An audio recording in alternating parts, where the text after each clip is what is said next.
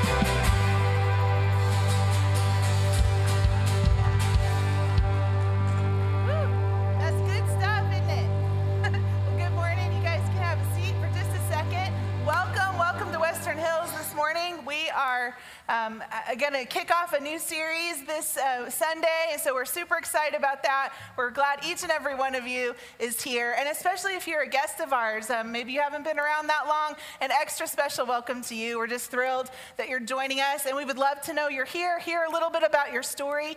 On your chairs, there's a connection card that says, We're glad you're here, which is true. Just uh, pick that up, and there should be some pens as well. Fill that out. We'll get in touch with you. We won't bug you too much, but we, again, we just want to know that you are here, make some connections, see how we can pray for you, that kind of thing. So, welcome, welcome, welcome. Now, for those of you who maybe have been around a little bit longer, uh, you might have been noticing some changes that are starting to happen around the building. We now have coffee down in the south lobby. We're starting to have rooms change around, things painting, different signs are starting to pop up, that kind of thing. And so this is all part of this welcome initiative that Grant talked about a few weeks ago. So we just wanted to give you a few updates. Well, one of those updates, as we're talking about it, is um, I've got Emily Davis up here. Everybody say, Hi, Emily. Emily.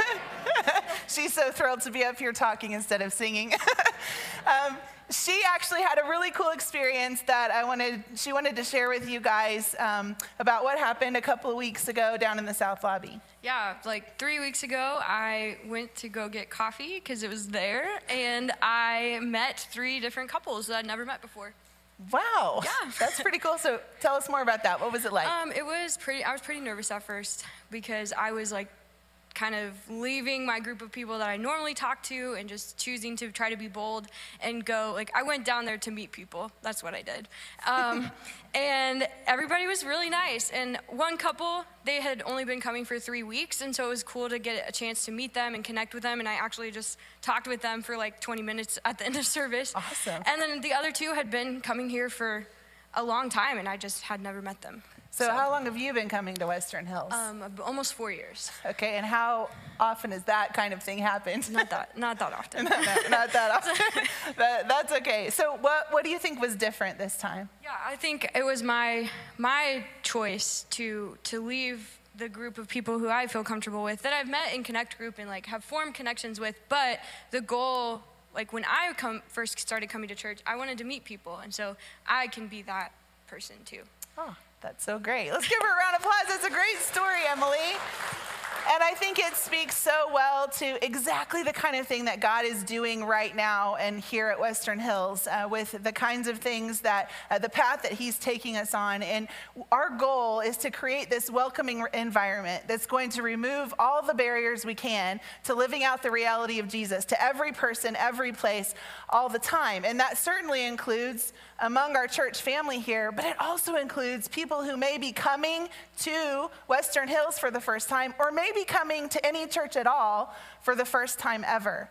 And so these things that we're working on, the initiatives that we're doing, the changes that you're seeing are all leading toward that goal. And so there's a couple of ways that you guys can come alongside us on this journey. The first is, is to come.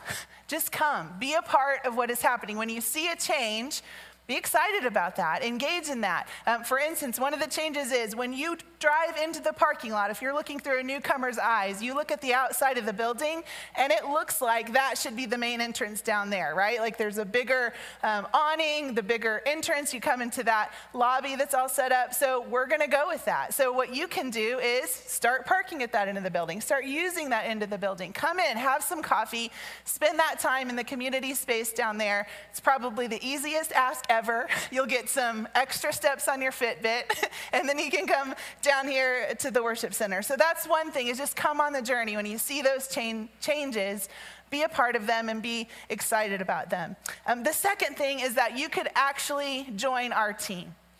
You could join the welcome team. So, we are going to have a whole group of people who this is going to be something forefront on their minds when they're here on Sunday mornings or online. We've got some options for you there as well. Um, that, that they'll be welcoming, that they'll be looking for people they haven't met before, that they'll be actively trying to remove those barriers to newcomers, especially, so that we can live out the reality of t- to Jesus when they come here to our building. It's a great way also for you to get plugged in, to meet people if you haven't been serving before. This is a fantastic and super easy place to start. So, same connection card that we just talked about.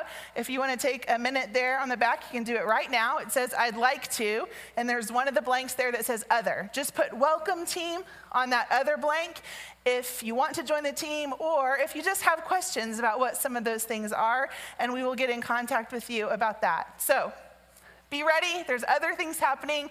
Parking lot restrooms. Just this morning, our kids got an opportunity to worship in this room right across the hall. We moved all the furniture out, and you had kids in there dancing and singing. So, really cool things are happening. God is doing awesome things, and um, we're excited about that. Join us. Emily is inspired. She's going to be a part of it. We hope that you will too. Well, we, uh, this morning, as you know, as you've been hearing about a lot of anticipation, we are starting a new series called Let's Talk Mental Health. Um, I think you're going to get a lot out of it just from being here the first service. Let's take a look and hear what it's all about.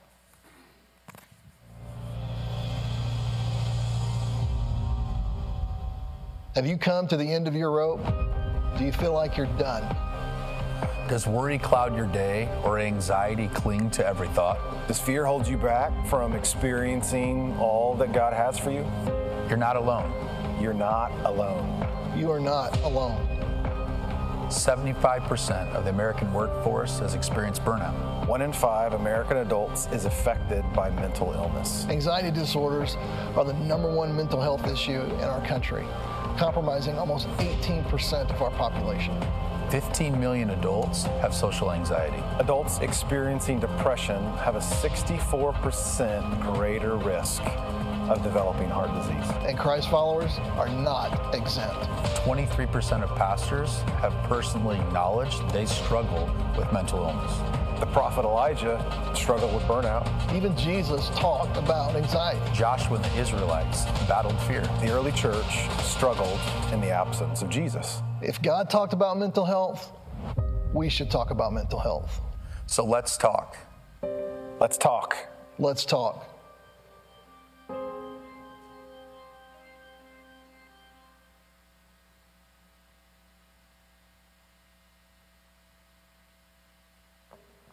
We're here. We made it.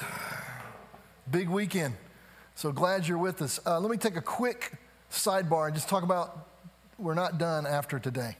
Uh, tomorrow night, we have our lead night. This is an incredible night of worship and prayer for us. Uh, I have been guilty, this church has been guilty of spending more time planning and working and even worrying uh, than we have praying and praising. And so we're calling the church together for a night to pray and praise and to put Christ where he needs to be. And that's going to be tomorrow night. We are going to serve a meal at 6. It's nothing extravagant, but it is food. Uh, and then we 6:30 we're in here. So invite you to that. Uh, three churches, one topic. That's what's kicking off today. Uh, Grace Point Church with the lead pastor Tim Hughes there. Countryside Christian with Nate Bruns. Uh, we're three very good friends, at least two of us are, and we are all kicking off this series together, uh, talking about mental health. Uh, it is our country's number one health crisis, and there is no there, there's nothing else that is competing with it right now. I want to add a couple of stats to what the bumper kind of showed. One in six kids between the ages of 6 and 17 will be diagnosed this year with a mental illness. One in six. So if you're a teacher, one in six of those kids in front of you. It's going to happen this year. Uh, the overall suicide rate in the United States has increased by 35% since the year 2000. Suicide is the second leading cause of death among people between the ages of 10 and 34. It is the number one cause of death of males in that age range. 78% of suicides are males. These are incredible numbers, and what they mean to us is, is that mental illness has a seat in every single family's life. You, you will not meet a family that is not dealing with some kind of mental illness. And so, what can we come and what, we, what can we expect coming to church to hear a series about mental health? Because let's face it, the church does not have a fantastic track record when it comes to dealing with mental health issues. Well, I'm going to make you two promises during this series, and here they are. And the first one is this there are no easy, shallow answers. You're not going to find them here, they do not exist. This is a complicated topic and um, we would be very, be very dismissive to, to give shallow, pithy answers. The second thing that we are going to try to do is we're going to seek the redemptive, hopeful voice of Jesus. Now, like many of you, uh, I, I've had to walk through mental illness personally. I've had to walk through it from my family and from my friends. When I hear the numbers, I see faces. I see faces. I remember living rooms and dining rooms. I remember parking lots where we have cried and fought and sat in silence. So these are, are not just uh, uh, numbers for me and for many of us. Mental illness in all of its forms, whether it's the little forms of social anxiety to panic attacks to even diagnoses that require hospitalization, no matter where it is on the scale, it represents a darkness that is hideous and that has one aim for us, and that is to steal, to kill, and to destroy.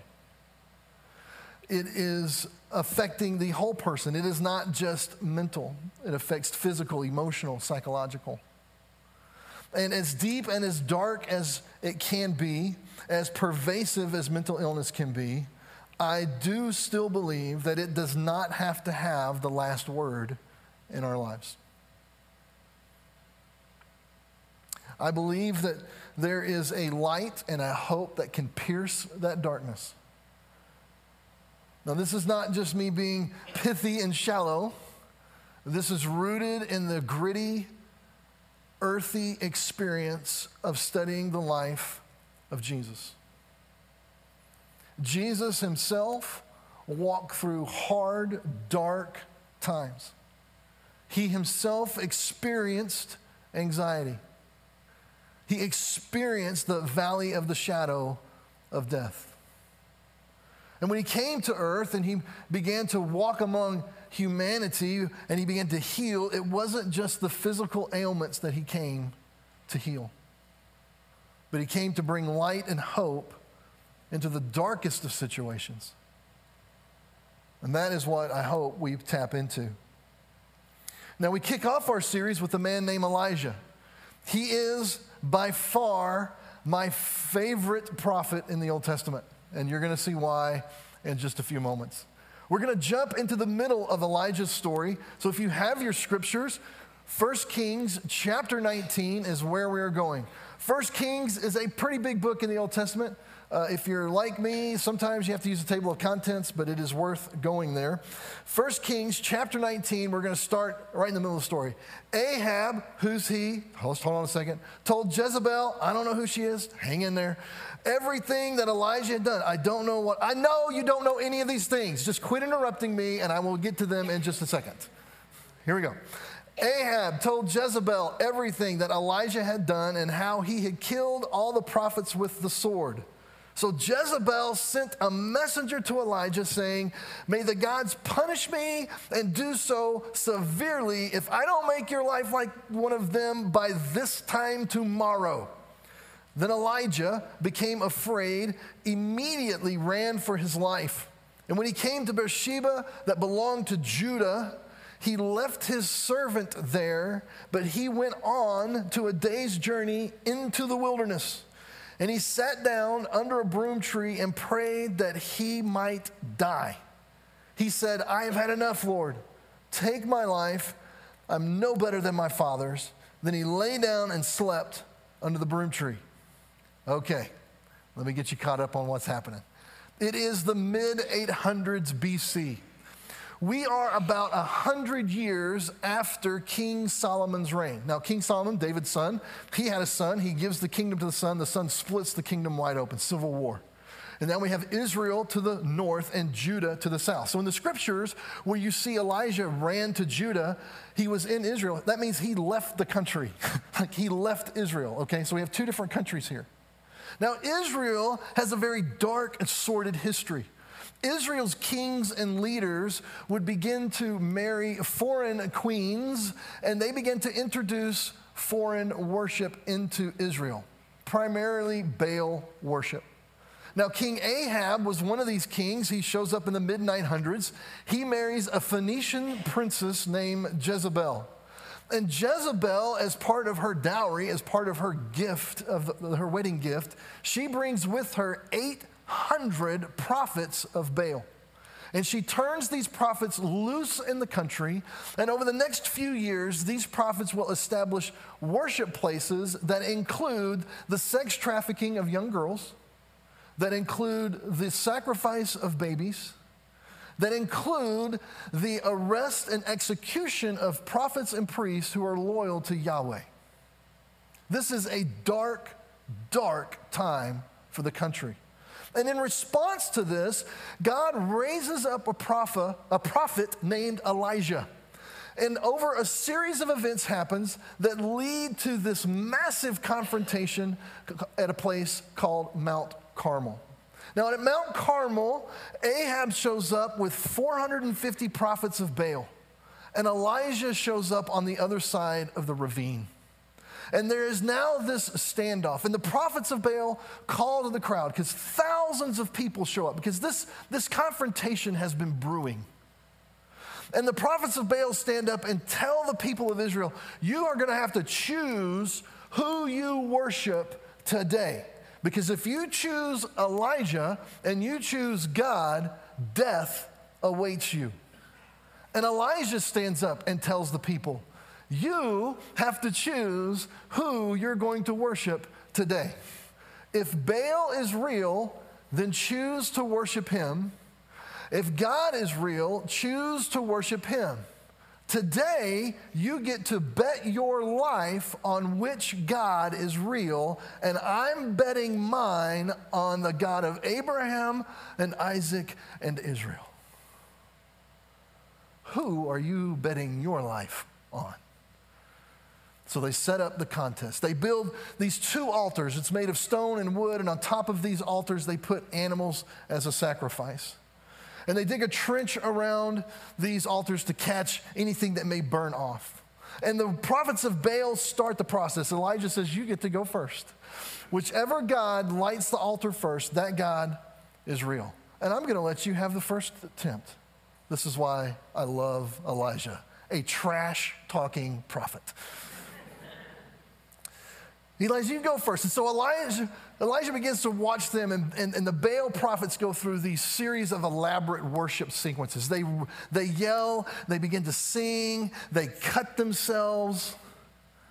And as they're doing this all day long, Elijah is shouting at them Hey, I don't think Baal is awake yet. I think you need to shout a little louder. Hey, that cutting thing, that's not working. Maybe you need to start cutting off other body parts to see if that works. Elijah.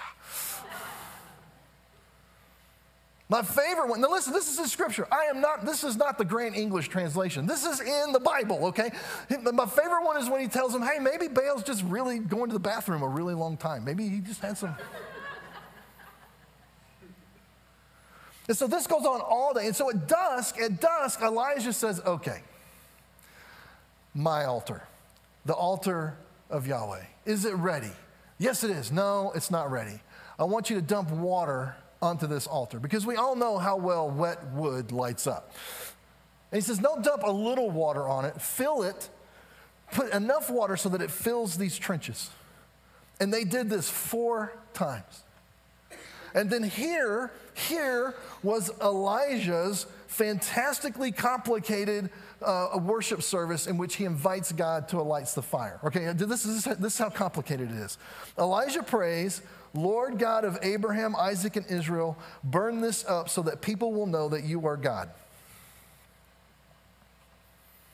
That, that's it. That all, that's all he says. He doesn't walk around, he doesn't take an offering, he doesn't, I mean, this, is, this is all he says. And in a moment, lightning screams from the sky, doesn't just light the sacrifice on fire, it consumes, it evaporates all of the water, it shatters the altar to dust. And the people go crazy. Place just erupts. They arrest the prophets of Baal. They have a trial right there and they execute the prophets of Baal. This is a moment of incredible victory. They allow Ahab to escape. They tell him, Go home and tell your wife what happened. And this is Jezebel's response. And this is Elijah's response to her. And this is where we need to drill into the story because there are five life changing truths that speak to mental health in this story that we really need to get anchored into. And the first truth comes at us right here in this moment of where Elijah leaves the country and he does something very, very foolish. He leaves his community. He goes to a completely different company, c- country. He leaves his, his servant, his person that's going to take care of him, and then he runs into the wilderness without food and without water. And he is suicidal. He wants to die. And this tells us our first truth. And the first truth is this there doesn't have to be a reason. Elijah is in this place of incredible depression, of suicidal thoughts, of this massive amounts of anxiety that he has put himself in physical, emotional, spiritual danger, and there is absolutely no reason for it whatsoever. Elijah should be on the, on the biggest rush. He should be living like he's had 14 Red Bulls and an espresso, right? He, he, he should be out of the roof excited because he has taken down the wicked witch. He has defeated the enemy. He has watched fire rain down from the sky and cons- he has talked trash and been able to back it up with the prophets of Baal. He has, I mean, this is, this is the most significant, listen to this, this is the most significant spiritual event in the life of Israel since the Exodus. Do you understand how big of a moment this is? The most significant event in the history of Israel since the Exodus. And Elijah is in the middle of it. It doesn't happen without Elijah. And he lets one crazy voice drive him to depression and suicide. I have no idea how this happens. I just know that it does. That there are times where darkness just feels like it is going to swallow you up whole. And there's absolute, well, why? I don't know why. I don't know. Well, if you can't tell me why, well, if I can't tell you why, it doesn't change the fact that it is. Sometimes there is no reason. Truth number two healing is a complicated process. I'm going to read to you what happens in the next few verses with Elijah as he finds himself suicidal, alone, wanting, he's, he's, he, when he lays down, he's not laying down to take a nap. He is laying down to die. And, and, and, this is what happens. The Lord sends an angel to him, and the angel told him, Get up and eat. And Elijah looked, and there at his head was a loaf of bread baked over hot stones, a jug of water. So he ate and drank and laid down again. Don't, don't, don't miss this. Then the angel of the Lord came a second time and touched him and said, Get up and eat, for the journey will be too much for you. So he got up, ate, and drank. And then on the strength from that food, he walked 40 days and 40 nights to Horeb, the mountain of God. There, there's a complexity here to healing that God walks out with Elijah. God doesn't shame Elijah for having this moment of failure after this incredible moment of success. He doesn't shame him. He doesn't say, hey, man, put on your big boy pants pray a little more, have a little bit more faith. We got work to do. God doesn't, God doesn't say that to Elijah, right? God, God knows that where Elijah is, he is mentally, emotionally, psychologically, and physically depleted. And God's primary concern for Elijah is I need to get you physically to the point that I can get you to a safe place, and then we'll deal with the other stuff. But I'm not going to deal with all this other stuff when you are in physical danger. So eat, drink the water. And notice how much time it takes for Elijah, Elisha to get to a safe place 40 days. 40. God is not in a hurry. He's not in a hurry. There's no pressure for Elijah to get this fixed quick. He's like, no, man, if it, it takes 40 days, it takes 40 days. That's what it takes. God knows that this is going to be a process and it is not going to be quick. And maybe, maybe from Elijah's perspective, he hears this and he gets to the place, okay, if I, I'm just going to get to Mount Horeb. And, and maybe Elijah is going through this process in his own head, right? Maybe he's going, okay, I'm going to get to Horeb and then it's all going to be better. I'm going to get to, if I could just get to Mount Horeb, it's all going to, if I could just get to that place, it's going to be fine. Well, that is not what God promised Elijah. That's not what he promised him. In fact, if you, if you take a look at scriptures, there's a lot of this ha- happens all the time. We as humans have this idea of, oh, if I get to that place, then it's all going to be fine. If I can get to that place, then everything's going to be great. If I can get to this position, if I can go through this process, if I can get to that location, then everything is going to be great. And God's going, what? What? No. No, no, no, no, no.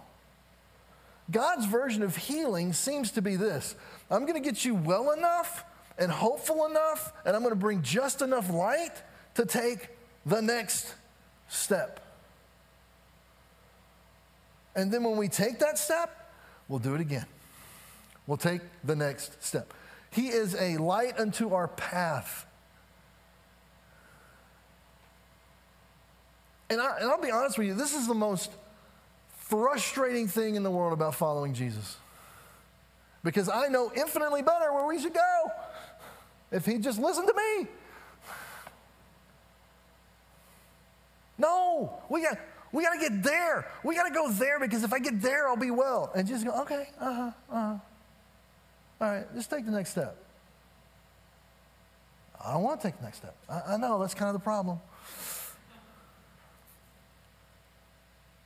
So, healing is this complicated process. I, I, healing is going to be possible for Elijah, but, but I want to make sure a couple of things are, that we notice here. God never promises Elijah that it's going to be the same again. He promises Elijah that I will be with you. I will be with you.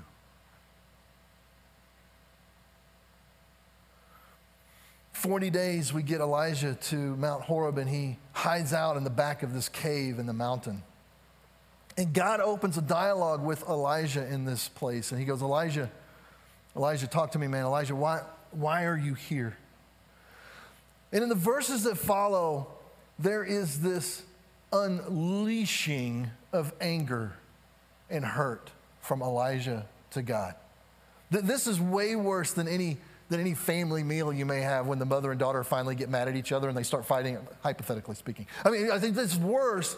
It's way worse than any kind of, of conflict that may erupt, right? It's like, ooh, that's a sensitive spot. Like, ooh, okay. No, no, no, no.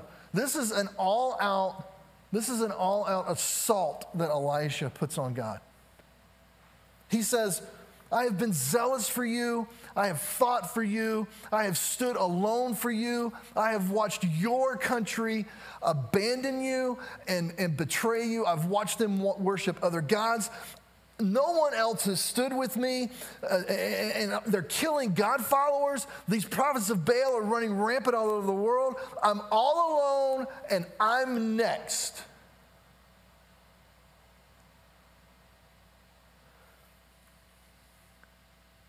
And God says to Elijah, Can I, can I sit with you? Are you ready to have a presence with me, Elijah? And Elijah doesn't answer. Elijah stays in the cave. And God says, Good enough. God's about to teach Elijah the third truth here. And the third truth is this is that my feelings may be real, but they're not necessarily factual. My feelings are real, but not necessarily factual. So God rips through. So God, so as Elijah is sitting in this place and it's all of this anger, there's a mighty wind that rips down through the canyon. There's an earthquake that rattles the cave. There's a bolt of lightning that lights up the sky.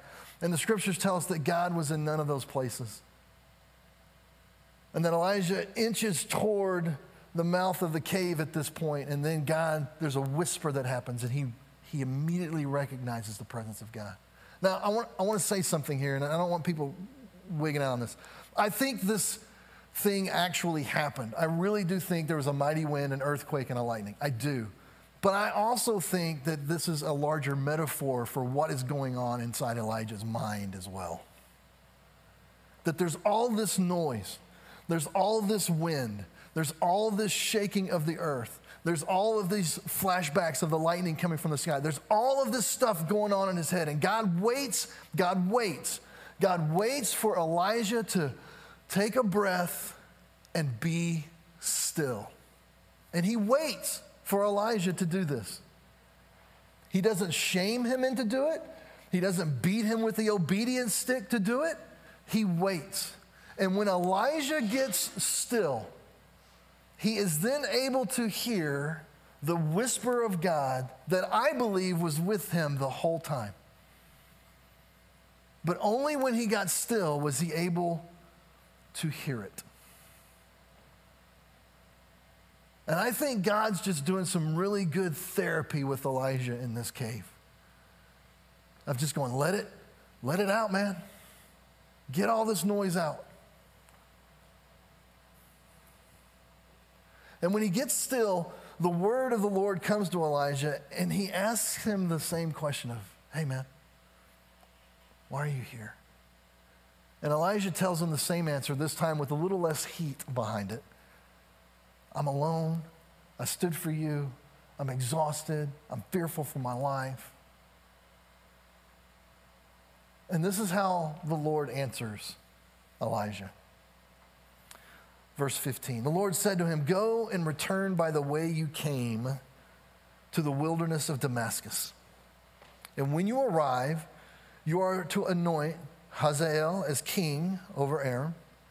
You are to anoint Jehu, son of Nimshi, as king over Israel. And Elisha, the son of Shaphat from Abel Meholah, as prophet in your place. Then Jehu will put to death whoever escapes the sword of Hazael, and Elijah will put to death whoever escapes the sword of Jehu. But I will leave 7,000 in Israel, every knee that has not bowed to Baal, and every mouth that has not kissed him. I really want you to see this here. God's not angry with Elijah. God doesn't even heal him of, of some of the darkness. He, he doesn't completely take it all away. But what God does say is He's going to teach him two incredible truths about mental illness, about mental health. God says, Listen, I know you are in a dark place. And I know that you are never going to be the same again after what's happened to you. So, we're going to put some people in your life to help you carry out this mission. You're going to make Hazael and Jehu and Elisha, you're going to empower them so that you're not carrying all this weight and that it's not all on you anymore. And what God is teaching Elisha in this moment is this it's okay to not be okay. Because God is not done with you yet. I need you to understand this. Elisha is not okay. He is not okay. It may be 40, 50, 60, 80 days, a year. It may be years down the road. But he is not okay. He is not escaping that darkness, that suicidal thoughts, that idea of uh, I am all alone and I'm just done and God's done with me. Elisha is not okay. And God says to him, That's okay. That doesn't mean I'm done with you. It is okay to not be okay. God's not done with you.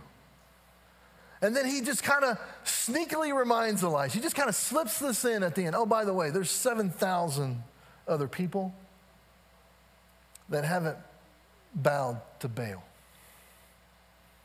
Just putting it out there for you, brother. You're not alone. You are not alone.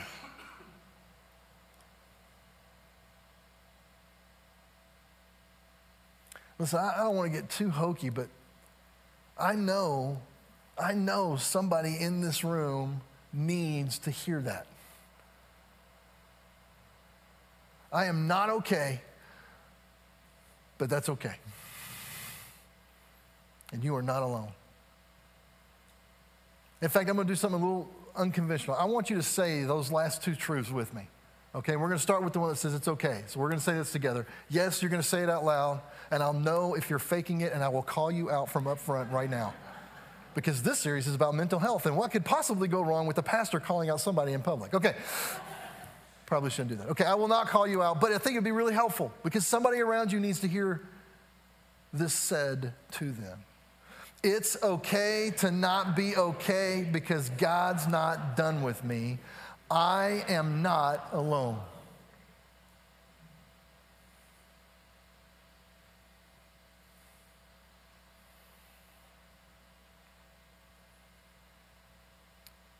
I'm going to ask the worship team to come on up. Uh, as the worship team come on up, we're going to get ready to, to do some worship this morning. I, I want to put a verse up on the screen for you. It's Psalm 118, verse 17. Preparing for this series, I was reminded of a message I heard years ago uh, from a guy named Louis Giglio. Um, I actually got to meet Louis Giglio when, when I was in college. We were both young and crazy, and he was starting this worship thing called Passion. I was like, well, that's never going to take off. Uh, he ends up uh, launching this, this uh, new generation of, of just incredible worship music. But, but now he's a pastor in Atlanta, Georgia. And um, a few years ago, he really went through a, a massive, a massive state of depression and suicide, suicidal thoughts. Um, to the point that he, that he even went through some inpatient therapy. And um, as, as he was going through it, um, he, it took a while. And, and his first Sunday back at the church where he was pastoring, he gives a message. And if you've ever heard Louis Giglio talk, he, he's not very organized to begin with, okay? Uh, he, he kind of wanders around. It's, it's a 55 minute message, okay? But, but it, about in the middle of it, something kind of clicks with him. And in the middle of it, he stumbles across this phrase that ends up becoming kind of the catchphrase, kind of the, the mantra for him over the next few years. And the phrase was, I'm not okay, but Jesus is. I'm not okay, but Jesus is. And, and it wasn't this pithy, you know, he wasn't like, oh, I'm just going to put my Jesus on and everything's going to be weather. There, there was a weight, there was a depth to this statement of going, I know, I know I'm not okay. But I also know that my relationship with Jesus gives me glimpses of light and hope to take the next step. And I know He's okay. And Psalm 118, 17, for Louis, just took a brand, just, it was like he read it for the first time. It was like, it, it was like all of a sudden this verse had a completely different meaning for him. I will not die.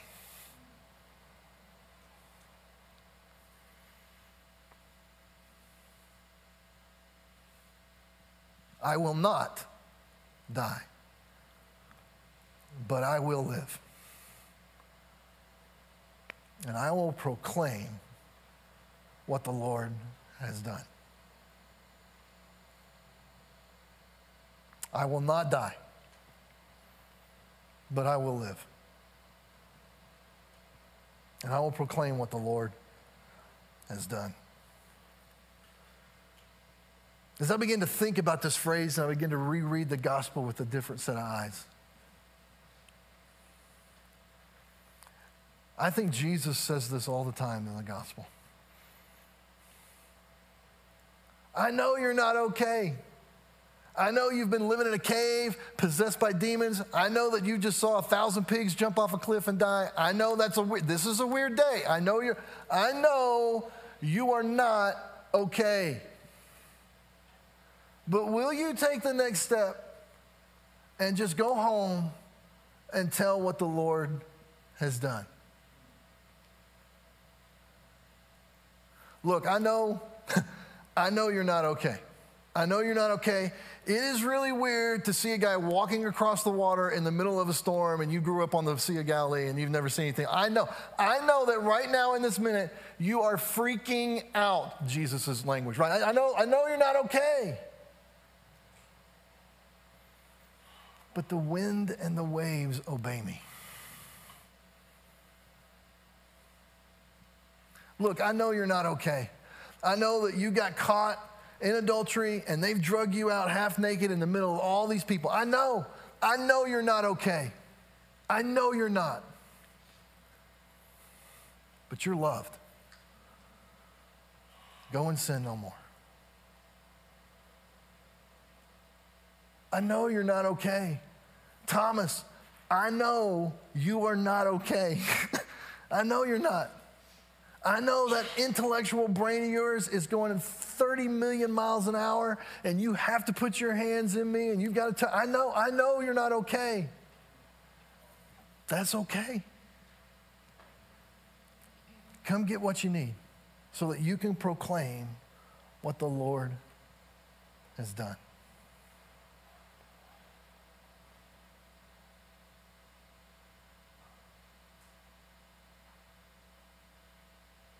It's okay to not be okay. You are not alone. And I know somebody in this room needs Psalm 118 prayed over them tonight. I know they do. So we're going to enter a time of worship, and we're going to we're going to kind of just open the doors. We're going to have some folks standing in the back. And here's the offer for you this morning. If you need, if you need someone to say these words over you, to remind you of the truth of Scripture, we will do that. We have people here that will do that. We want to pray this over you. I will not die, but I will live, and I will proclaim what the Lord has done. Father, this morning, as we respond to you, you have the freedom to nudge and to push. You have the freedom to put us in a place to where we can hear and receive for you. Father, I love the fact that you you enter these spaces with us in this darkness and there and there's a struggle there, there's a reality there and that you enter into these places. Father, I pray against the false hope of just this can be fixed with one prayer. I, I pray against that. You show us over and over again in the scriptures of how you walk with us through these places, that it is a valley, it is a journey, and it is a process. And your promise is to be with us through that. But I also pray for hearts and faces that are right here in this space that need to hear, that need to hear you say, I know you're not okay but I'm not done with you yet. I know you're not okay. I'm not done with you.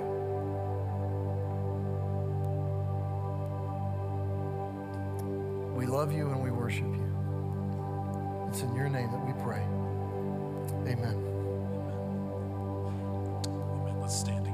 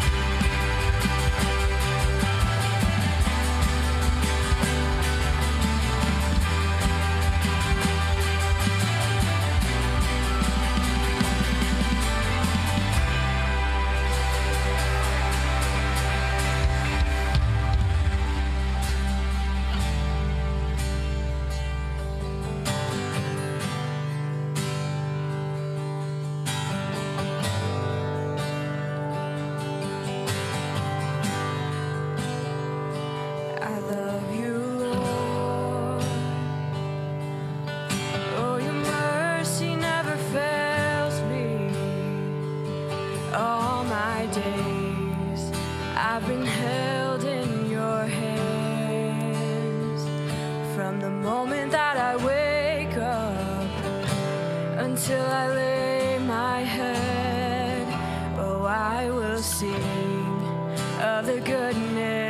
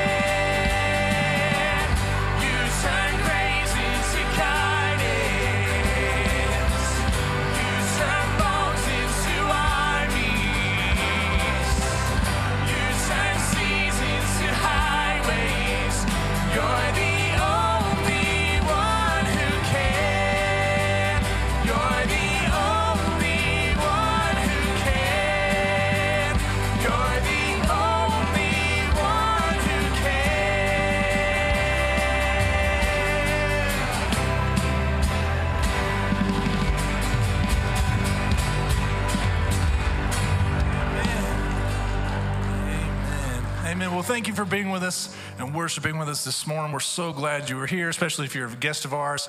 As Suzanne said earlier, we've got some connection cards on the chairs. We'd love to know you were here. You can drop those in the kiosks on your way out or in the lobby. Uh, we're just really glad you're here this morning. Uh, I want to remind you also tomorrow night, if you if you want to listen to some great music and some time of prayer and praise together, we'll meet here. Service starts at 6:30, but if you want to come for a meal, we'll start at six. So I'll remind you of that. And before we go, let's do our blessing together. I'll invite you to read this with me. In Christ, you go nowhere alone. Wherever you go, God is there. Wherever you are, God can work through you. He gives purpose to your being there. Christ, who dwells in you, has something to do through you where you are. Believe this and go in His grace, love, and power. Go be the church. Have a great week. Yeah.